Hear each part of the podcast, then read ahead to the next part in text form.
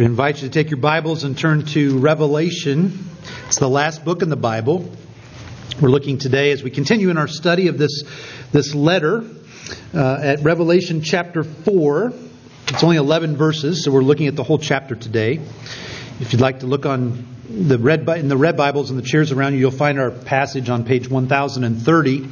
And uh, as you're turning there, just a quick uh, note uh, to acknowledge that, you know, as we began our study of the book of Revelation, we talked about how, for many of us, and myself included, it, it can be a little intimidating to get into the book of Revelation. It can be a little scary uh, with all of the, uh, of the fantastical things that are in the book. And yet it's been pretty tame so far in the first three chapters. But starting today, things get a little bit more wild. And so things, it's good for us to remember a couple key principles as we look at this book. One is that this book is organized in, most scholars believe, seven different cycles or seven different uh, sections or visions that are each telling us about the history of the church, kind of in different layers, overlapping one another. Uh, Revelation isn't written as just one linear timeline. It's, it's got these multiple levels, all talking about church history from different perspectives. And then the second thing, which is particularly helpful as we begin in this section today, is just to remember that the book of Revelation was written as a letter to God's people to be understood, to be read, to be a source of encouragement and hope, and, and to spur them on in, in their life uh, in this world. It's not written to us to be a secret and to be hidden.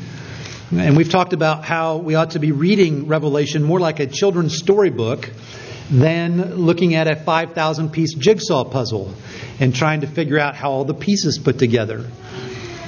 So, with that in mind, I want to uh, invite you to listen as I read to you from Revelation chapter 4, uh, beginning in verse 1. John says, After this I looked, and behold, a door standing open in heaven. And the first voice which I had heard speaking to me like a trumpet said, Come up here and I will show you what must take place after this. At once I was in the Spirit, and behold, a throne stood in heaven, with one seated on the throne. And he who sat there had the appearance of jasper and carnelian, and around the throne was a rainbow that had the appearance of an emerald. Around the throne were 24 thrones, and seated on those thrones were 24 elders, clothed in white garments with golden crowns on their heads. From the throne came flashes of lightning and rumblings and peals of thunder. And before the throne were burning seven torches of fire, which are the seven spirits of God. And before the throne there was, as it were, a sea of glass like crystal. And around the throne, on each side of the throne, are four living creatures full of eyes in front and behind. The first living creature like a lion the second living creature like an ox, the third living creature with the face of a man, and the fourth living creature like an eagle in flight. And the four living creatures, each of them with six wings, are full of eyes all around and within. And day and night they never cease to say, Holy, holy, holy is the Lord God Almighty, who was and is and is to come. And when the living creatures Give glory and honor and thanks to him who is seated on the throne, who lives forever and ever. The 24 elders fall down before him who is seated on the throne and worship him who lives forever and ever.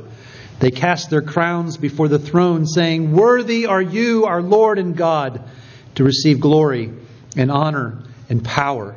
For you created all things, and by your will they existed and were created. Let's pray together. Our Father, we are thankful that the same Holy Spirit that helped John to see this incredible picture, the same Spirit who gave these words to be written down so that your people in the first century in Asia Minor could read it and be encouraged, is the same Spirit who is here in our midst, even right at this very moment. So we pray, Father, for your Spirit to be at work. Open our eyes peel back the curtain, open the door, and we pray that you would give us a glimpse of the throne room of heaven, that you would help us to see things from your perspective, and as a result, you would fill us with hope and encouragement and strength that we would go out in great joy, loving you and serving you this week ahead. We pray it in Jesus' name. Amen. One of my favorite movies growing up as a little boy was The Wizard of Oz. And my recollection growing up in our household was that every year, it seems like, we would watch The, the Wizard of Oz on the television. I did a little checking this week and actually found out that it wasn't just my recollection. That from the late 1950s to the early 1990s, the Wizard of Oz was shown on television, not on the cable stations, before the, the cable kind of exploded in all the different channels, but just on the regular TV stations, once a year, every year, for 33 years or so.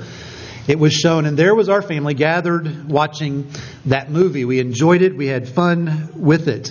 It's still a fun movie to watch. Now you can turn it on almost any time of the day, given the cable channels and how often it is on. And I enjoy that movie. I, I think it's a fun movie to watch. But I hope that we don't get our theology, and in particular our doctrine of God, from the Wizard of Oz. You remember the story well.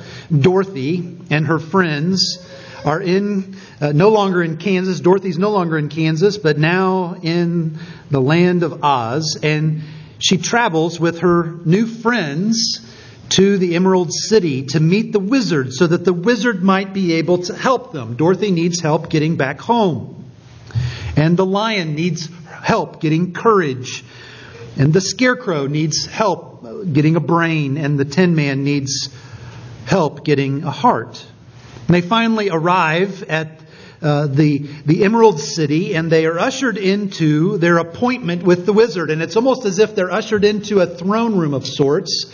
And they come face to face with this bodiless head that is floating on this seamless cloud, and there's fire and there's smoke, there are explosions happening, and there's this bellowing voice.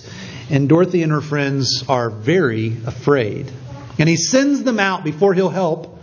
He sends them out to accomplish a task. So the movie tells us about how they go out and they accomplish the task. They bring the, the broomstick of the wicked witch back to the Emerald City and back into uh, the company of the wizard. And there they are in front of the great, sovereign, powerful Wizard of Oz. Until a little dog named Toto brings the sham to a screeching halt pulling back the curtain just enough so that Dorothy and her friends are able to pull it back even further and they see that there is no powerful sovereign wizard of Oz. In fact, it's just a very ordinary man pushing buttons, pushing levers back and forth, speaking into a microphone, causing all of the commotion to happen. He's not sovereign, he's not powerful. In fact, He's a fraud. And he's not effectual. He's inept. Incapable of helping Dorothy and her friends, they end up having to find their help and their hope in themselves and what they can do in their own abilities. Now, now, what does the Wizard of Oz have to do with Revelation chapter 4? Almost nothing. And that's the point. Can you imagine God's people in the first century who are struggling, who are dealing with all the difficulties that we've been looking at over the recent weeks in chapters 2 and 3, and they are given this letter from God to encourage them, and they open it up, and instead of what they see in Revelation 4, they are given the picture of what happened with the Wizard of Oz. The little bit of hope, Uh, the little bit of strength that they might have had would be dashed on the rocks as they recognized that their God was a fraud. Their God was a sham. Their God was ineffectual. But John gets a very different picture, does he not? God gives him a glimpse into the throne room of heaven. And there he sees the throne and he sees someone sitting on the throne. And the one who is seated on this throne in the throne room of heaven is no fraud. He is not ineffective. He is not inept. He is not pushing buttons and levers and speaking into a microphone in order to scare the people that would come into his presence. This is the all powerful, sovereign, beautiful Lord God Almighty. And he is being worshiped by his followers and all of the created beings as the one who is worthy above all to receive glory and honor and power. That's what John sees as God peels back the curtain and shows him what's happening in the throne room of heaven. Now, why does, why does Jesus show this to John? Why, why did he give him this picture of what was happening in the throne room of heaven? Uh, why did he give it to these believers in the first century in Asia Minor? Well, as we've been looking at over recent weeks, uh, and as we saw with the end of this first cycle or this first vision last week, the end of chapter 3, we saw these seven letters to these seven churches. And we've been looking at all of the incredible trials that they've been dealing with persecution because of their faith in Jesus, fear of being found out with the threat of death, and some even being executed because of their faith in Christ. We've read about the intense pressure they were under to worship the Roman emperor, the intense pressure that they were under to participate in the unbiblical practices of the trade guilds of some of their cities. We've read about the incredible suffering and the crushing trials that they were feeling, and we've read about how there were false teachers in their midst seeking to lead them away from faith in Jesus Christ. God knows that His people deal with incredible struggles, incredible difficulties, incredible suffering, and it is so easy for God's people to get discouraged and to lose hope and to be filled with debilitating fear and being tempted to give up. And He knows that the more that we're focused on our circumstances, the more that we're focused simply on our perspective of what's happening in our lives, the more likely we are to be overly discouraged and driven to despair. And so he says, Come up here. I want you to see something. I want you to see reality from my perspective. I want you to see what's happening in this world and in this universe, not simply from your own perspective of your own circumstances in life, but I want to show you my point of view. And he knows that the more we see that big picture, the more we see a sovereign, all powerful one who is in charge at all times, always working to bring all things together for his glory and the good of his people, he knows that we'll begin to have peace and hope and strength in the midst of incredible, difficult things. And so Jesus says, John, Come here. Come here. Let me show you. Let me show you my perspective. So let's look and see what God shows John, what he shows his people in the first century, and what he shows us as well, that we might be filled with hope and encouragement today. The first is we get this picture of a sovereign throne of worship. Now, before we jump into that, I want us just to realize here for a second uh, John is not just dreaming this, he's not in some kind of a trance. What is happening here is real. This is the spiritual reality that we don't normally get to see. But as we read here in verse 1, God opens the spiritual door to heaven itself and allows John to see what is really happening at that very moment. This is not a facade. It's not something that's fake for his benefit. This is something that's actually taking place, and he gives him the ability to see the spiritual reality that's happening in their midst. And what does he see? He sees a throne that's a key image in this entire book. 43 times in the book of Revelation we read about a throne. 17 of those times are in chapters 4 and 5, and 13 of those times are just in the one chapter we're looking at today, in chapter 4. It's important. The, the idea of a throne, it, it's a symbol of power, of authority, of sovereignty, of ruling and reigning. And we can see that as we see John give us a description, first of all, of the one who is on the throne. He says in verse 3 He who sat there on that throne had the appearance of jasper and carnelian, and around the throne was a rainbow that had the appearance of an emerald. I don't know about you, but it's a little frustrating. Here, Jesus is actually, or John is actually getting to see Jesus on the throne. Couldn't he at least given us a better description of what he looked like? No, he can't because he's looking at the Lord God Almighty. That's what we're told in verse 8. That is who's on the throne. In chapter 5, we'll see it's the slain lamb who is on the throne. He is looking at the risen and resurrected and ruling and reigning Jesus Christ. It's impossible to describe him. It's too much for John. He's too glorious. He's too beautiful. And so, how does he describe him? He describes him by thinking of these precious, colorful stones and gems jasper and carnelian and emerald. These, these colorful gems and stones that reflect light. He's seeing this light, this beautiful light that is coming out from the throne. It's meant to be a picture of overwhelming and captivating beauty. It's almost as if we had asked John, John, tell us, what did Jesus look like on the throne? And he would say, he was beautiful. His beauty captivated every aspect of my being. And notice he not only tells us a description of the one who's on the throne, but he also gives us a description of, of the placement of that throne. In verse 1, he says, After this I looked, and behold, a door standing open in heaven. And the first voice, which I had heard speaking to me like a trumpet, said, Come up here, and I will show you what must take place after this. And at once I was in the Spirit, and behold, a throne stood in heaven. This throne is in heaven. It's a heavenly throne. It is the throne that is above all things. And notice in verses 2 and 4, we see that this throne is centrally placed in heaven. It is surrounded by these 24 other thrones that are, that have elders seated on them. And we see also these living creatures that are on all sides of the throne. And in chapter 5, we'll read that there are also myriads and myriads of angels surrounding the throne.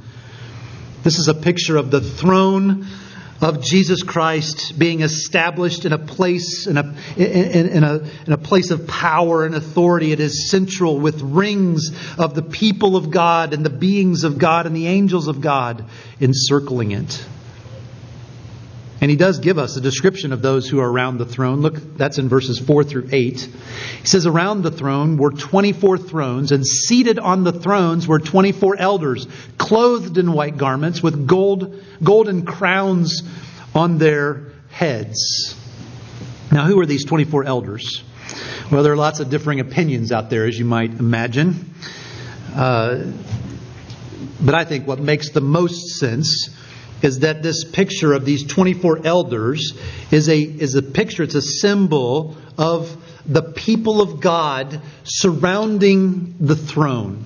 And we've already talked a little bit, and we'll see it more later, that numbers in the book of Revelation are always important. They're often symbolic. And the number 24 is an important number in Scripture. And it's made up of two 12s. 12 plus 12 is 24. And the number 12 is incredibly important in the scriptures. In the Old Testament, there were 12 tribes of Israel representing the people of God in the Old Testament. And in the New Testament, as Jesus came, he gathered 12 apostles around him, representing the New Testament people of God. And so, this picture that we have here is of these 24 elders representing the entirety of the people of God in the Old Testament and the New Testament from the beginning until the end. And that makes sense when you look and see where they were and what they were wearing. Where were they? They were seated on thrones. We looked at that last week in the last letter, the letter to Laodicea. Jesus said, In the future, those who conquer will sit with me on thrones in heaven. And, and what were they wearing? Well, we read that they were wearing crowns, crowns of life. And earlier in chapter 2, verse 10, as he was writing to the church in Smyrna, he said that God's people in heaven will wear crowns on their head. And he said it as well in chapter 3, verse 11, when he was writing to the church in Philadelphia. And what else were they wearing? Well, they were also wearing white garments. And earlier in chapter 3, verse 5, we read in the church, when he was writing to the church in Sardis, that he says that God's people will be clothed in white garments. And he says it again as he comes to the letter to the church in Laodicea. The picture here we have is of God's people encircling the throne, worshiping the Lamb, praising and honoring and glorifying the Lord God Almighty. But they're not the only ones that are there. We see at the end of verse 6 that there are these four living creatures. The end of verse 6, he says, And around the throne, on each side of the throne, are four living creatures full of eyes in front and behind. The first living creature like a lion, the second living creature like an ox, the third living creature with the face of a man, and the fourth living creature like an eagle in flight.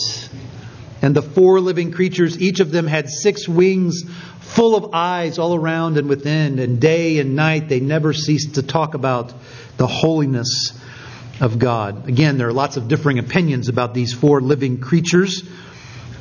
They show up in a couple of different places in the scriptures, but I think what makes the most sense is that these four living creatures represent all of the animals of God's creation. The greatest animal of God's creation, man, is represented. At that time, the greatest of the wild animals, the lion, is represented. The greatest of the domesticated animals, the ox, is represented. And the greatest of the birds, the eagle, is represented. This is a picture of not only the people of God around the throne worshiping God, but all of God's created beings worshiping, surrounding the throne. And notice he does tell us in verses 8 through 11, he gives us a description of what they are doing. They are worshiping. Verse 8, they, they never cease to say, Holy, holy, holy is the Lord God Almighty, who was and is and is to come. And whenever the living creatures give glory and honor and thanks to him, who is seated on the throne, who lives forever and ever, the 24 elders fall down before him who is seated on the throne and worship him who lives forever and ever. They cast their crowns before the throne, saying, Worthy are you, our Lord and God, to receive glory and honor and power. What are they doing? They're worshiping the Lord God Almighty. They're crying out about the holiness of God, the glory, the honor, the power of the Lord God Almighty. And notice they are doing it with humility. These living creatures were told in other places in the scriptures with these six wings cover their faces and cover their feet, a sign of humility. And these elders, as the living beings begin to join in this chorus about the holiness of God, they fall on their faces before the throne and they take their crowns and they cast them before the throne. We see this incredible picture of the worship of Jesus that's taking place in the throne room of heaven. Before we move on to see the second image of a sovereign throne here in this passage, just one quick takeaway.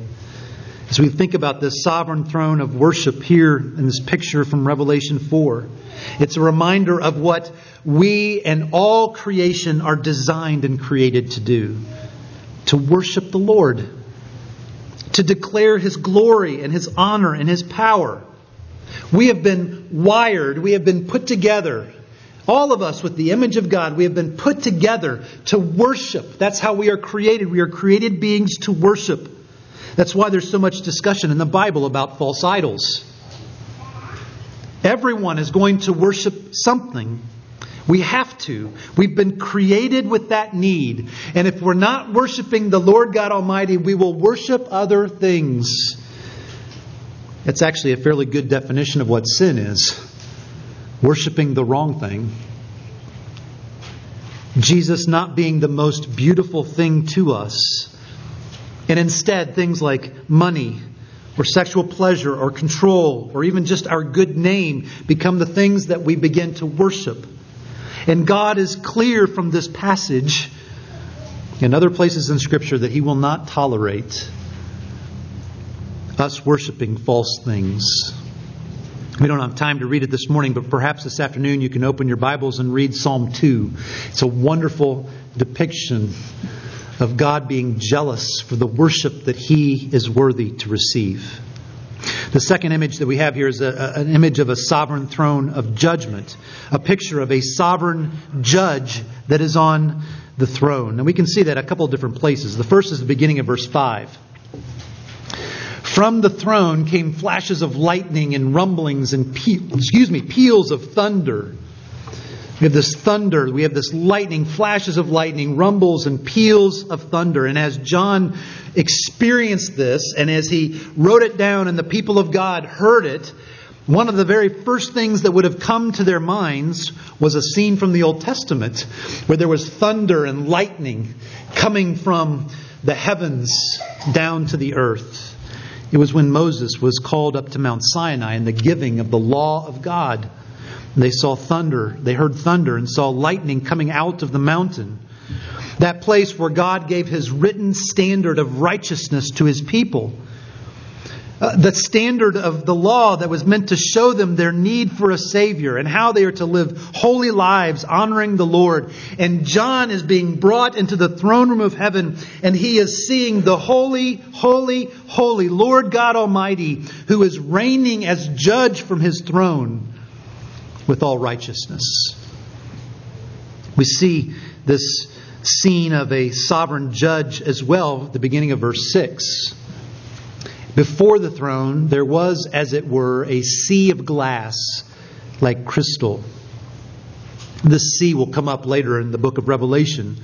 But we can just note here, it's very interesting that in this vision that John has of the reality of what's happening in the throne room of heaven, he sees the sea that is still, that is like glass, that is like crystal. In the Bible and in most ancient literature, the sea often represents chaos and uncertainty. Uh, we think about that even in, in the beginning chapters of Genesis. In Genesis chapter 1, where we read the earth was without form and it was void, and darkness was over the deep, the face of the deep. And we read that the Holy Spirit was hovering over the face of the waters, over the sea. And then God spoke and began to organize and structure creation. We see the idea of a sea being chaotic in bringing uncertainty with the Red Sea story in the Old Testament as well. There, where God's people were able to safely cross the Red Sea. But as Pharaoh and his army began to pursue God's people, the sea became angry and came down in judgment over Pharaoh and his armies. Later in chapter 13 of Revelation, we'll see a beast that comes out of the sea. Or maybe we can just remind ourselves of what happened a few weeks ago in the Bahamas as the sea, given a name, Dorian, ripped its way through, causing incredible destruction. But notice here, what's happening with this sea? This sea is still. This sea is, is like glass, it's like a crystal in front of the throne. Here we have a picture of the sovereign judge of the universe that stills chaos in the turmoil of the sea. This is the Lord God Almighty. That word Almighty is the same Greek word that many Roman emperors would use to describe themselves. It was a very important word that meant Almighty, powerful, sovereign, and they would try to use it for themselves, but they are not like this one. This one is the true Almighty. He is the holy, holy, holy Lord God Almighty. Regardless of how much the culture in our world emphasizes that everything is relative. What we have here is a picture of true reality. There is a sovereign Lord judge on the throne, and he is the standard of truth and righteousness and holiness. We're going to see that even more clearly later in Revelation as we see this judge judging the beast and evil. But he's giving us just a glimpse of it here. And we see the proper response bowing before the throne in humility and worshiping the Lamb on the throne. There's a third sense. There's a third picture here of what we get uh, with this, this vision of the throne room of heaven. It's not only a sovereign throne of worship and judgment, but it's a sovereign throne of grace. Now, where do we see grace here in Revelation 4? I actually see it several different places. The best one, I think, is at the end of verse 3. As John looks at this brilliant, beautiful, captivating light coming out of the throne, notice what he also sees a rainbow. It's a rainbow. It's that picture that God gave to his people in Genesis chapter 9 in the story of Noah as a sign and seal of God's promise of his faithfulness to never destroy the world again. And notice here, as it encircles the throne and the one who is seated on the throne, it's a full rainbow, signifying the complete, perfect, loving grace and goodness and patience and long suffering of the one on the throne. This rainbow is a reminder of the promise that God would not let his judgment fall on his people because the rainbow ultimately pointed to the Lord Jesus Christ, who is now on that throne that the rainbow is encircling, reminding us that God's judgment falls on Christ instead of us. We can see God's grace in other places in chapter 4 as well. We can see it at the end of verse 4 Notice what these elders, these representatives of, of the people of God, notice what they're wearing. We're told that they're wearing white garments and crowns. It's just, just like what Jesus said they would be wearing. And what does it signify? It signifies God's people who are cleansed and pure, undefiled and fully accepted and rejoiced over, who are washed in the blood of the Lamb, which, by the way, is the image that we'll see next week in chapter 5 the slain lamb on the throne. It's His blood that we've been washed in. It's by His work, it's His life, it's His death and resurrection that we get our white garments and crowns of life. It's by His grace. We can also see His grace in chapter 1 or chapter 4 verses 1 and 2 Notice that it's Jesus himself who calls John into the throne room of heaven. We could never enter into the throne room of heaven itself on our own accord, based on our own record. We, like Isaiah, would recognize, Woe is me! If we were to get a sense, a glimpse, even a, an invitation to come into the throne room, we would say, We are not worthy. We are not worthy to be in the presence of the Lord God Almighty, but Jesus says, Come with me. I want to show you something. You're going to enter into the throne room of heaven not on your record, not on your name, but on my record and on my name. We see His grace, we see His mercy. And one other way we see His grace here is at the end of chapter 5. We see another person that's here at the throne. We read that there are seven torches of fire burning, which are the seven spirits of God. And we saw earlier in chapter 1 that this number seven is the number of perfection. And so what John is seeing is a perfect spirit. He's seeing the Holy Spirit. And so God is reminding John that the Holy Spirit, the helper, the comforter, the encourager, is there in the presence of God with God's people God's grace and mercy to us. So we see these images of a sovereign throne of worship and judgment and grace. But what, is, what does all this mean for us? What do we do with all of this? How is it meant to help us? So, three quick things here that I think are good takeaways for us today. The first is this this passage is meant to fill us with a bold hope and comfort in the midst of the suffering and trials that we deal with in this life. Jesus says to us, as we're in the midst of incredible difficulties and pressures and temptations, and, and, and, temptations to despair and to, and to give up and to walk away from the Lord, he says, if all you're doing is focusing on your perspective of life, if all you're doing is looking at your circumstances of life, you are prone, you will be prone to fall away. But I want you to come here. I want to pull back the spiritual door, as it were, spiritual curtain, as it were, and I want you to be able to peek into and get a glimpse of what's happening in the throne room of heaven itself.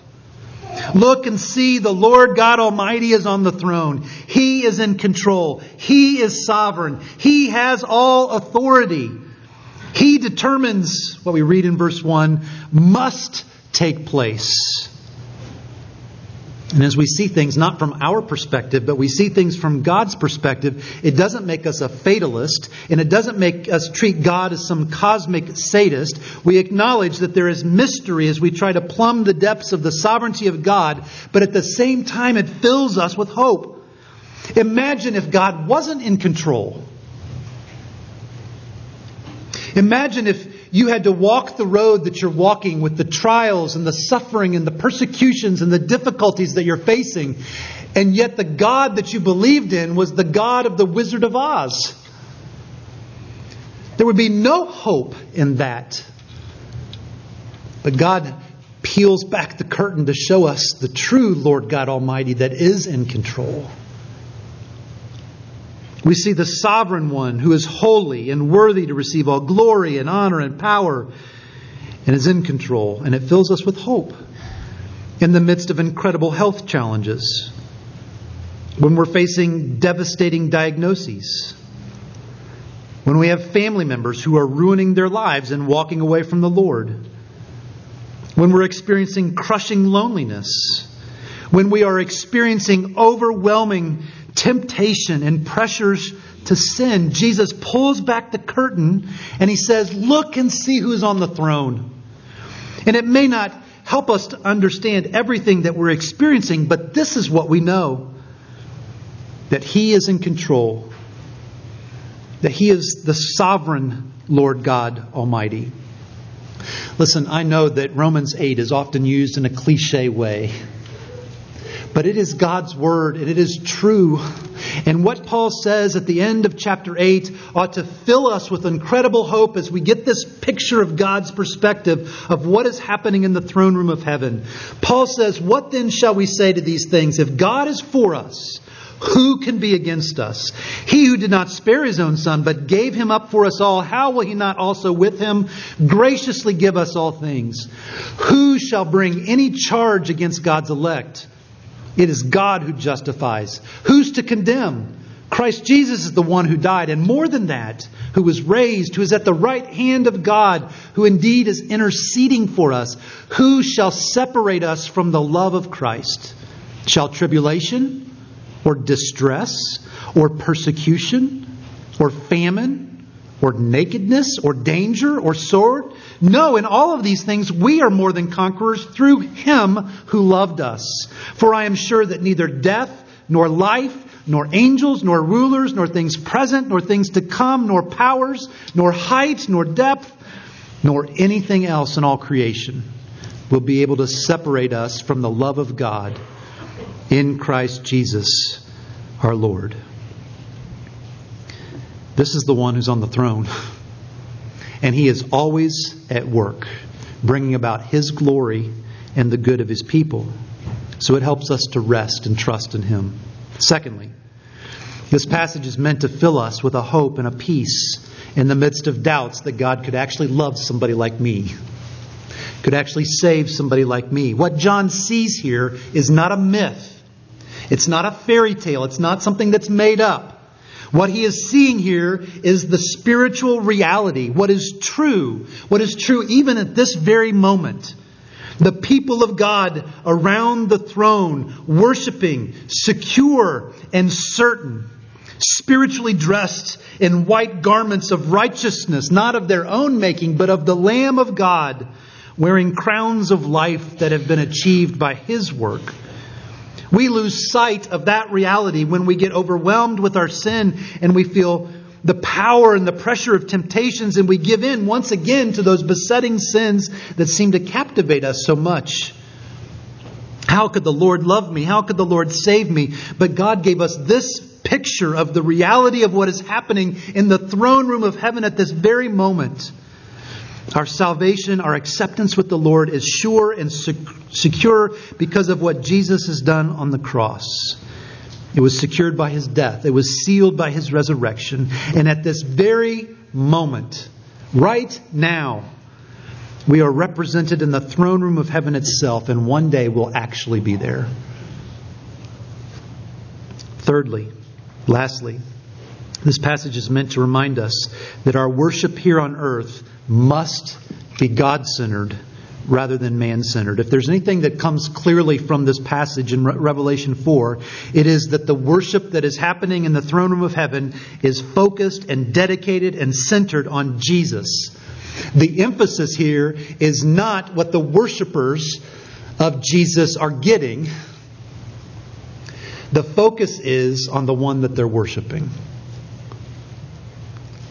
It helps us to remember who our audience is. When we gather together as God's people, we gather to worship the Lord alone. That's our starting place. It impacts everything that we do. It's the reason for what we do in our service, and it's the how of how we do things in our service. We focus on who the Lord is, what He has done, and our response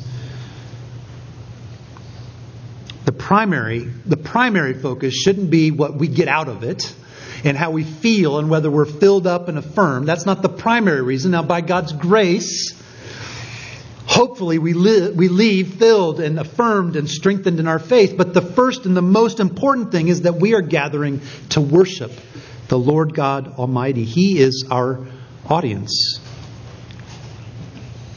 There's another aspect here of realizing that our worship must be God centered, not just man centered.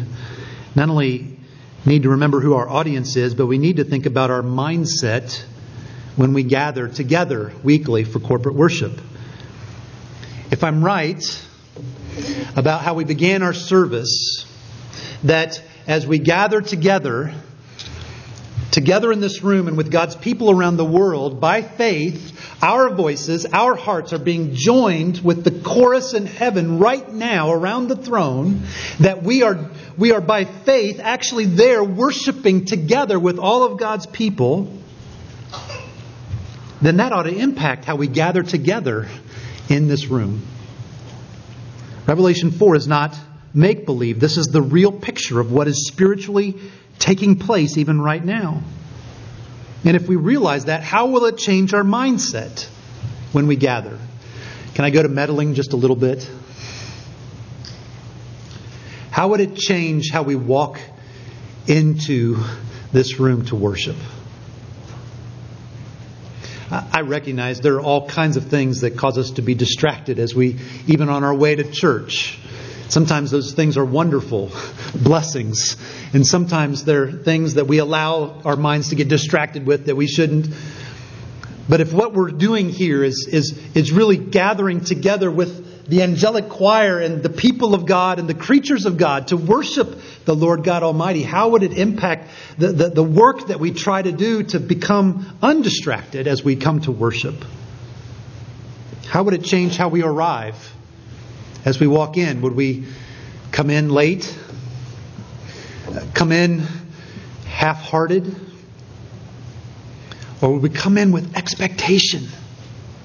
Coming in with an expectation that we are gathering with God's people here and around the world and even in the heaven itself to worship the Lord God Almighty.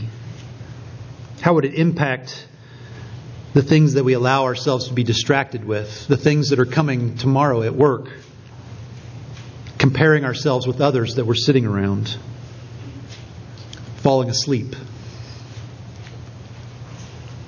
Every week, God gives us this incredible blessing to gather and to worship. Let's make the most of it. Several different acquaintances, acquaintances of mine have told the story about a documentary that was produced years ago about World War II, the D Day invasion on the beaches of Normandy. I've looked for that documentary. I haven't been able to find it yet. But the description of this documentary is that uh, these, these soldiers that survived D Day were interviewed. Lots of different kinds of soldiers from different perspectives, uh, all storming the beaches of Normandy, all a part of, of that invasion force. But they all were looking at it from different points of view. And at one point in the documentary, two different men were interviewed back to back that had different perspectives of what they saw. The first man was a foot soldier who arrived on a boat and onto the beach, and they began to push back the German army. But then they, as they came on the beach and as he was starting to look around, he saw hundreds and thousands of American soldiers mowed down by the German machine guns. And he said that as he looked around and he saw the carnage, as he, as he saw this horrific scene, he realized there's no way that we're going to win this battle. And then right after that, there was another soldier, this soldier, an American pilot, who was flying a bomber over the same beach at almost the exact same time as the soldier before that was coming off of the boat. Watching the, the events that were taking place from a vantage, vantage point of the sky. And he said that as he watched the, the unfolding that was happening on the beach and the line after line after line of American troops that were coming, he realized there's no way we're going to lose this battle. These two soldiers experiencing the same thing, having very different senses of hope. Why? Because they had different perspectives. One on the ground, focused only on what he could see and his own circumstances, and he looked around and he despaired. The other who saw the big picture, who could see the big battle that was taking place, and he could see there's no way we're going to lose. That's what's happening in Revelation 4. God's peeling the curtain back and He's saying, I want you to see things from my perspective. I, I, I, want you to see things from my point of view so you can know the sovereign, almighty Lord God is on the throne. So have hope, have strength. Go out and love and live for me this week. Let's pray together.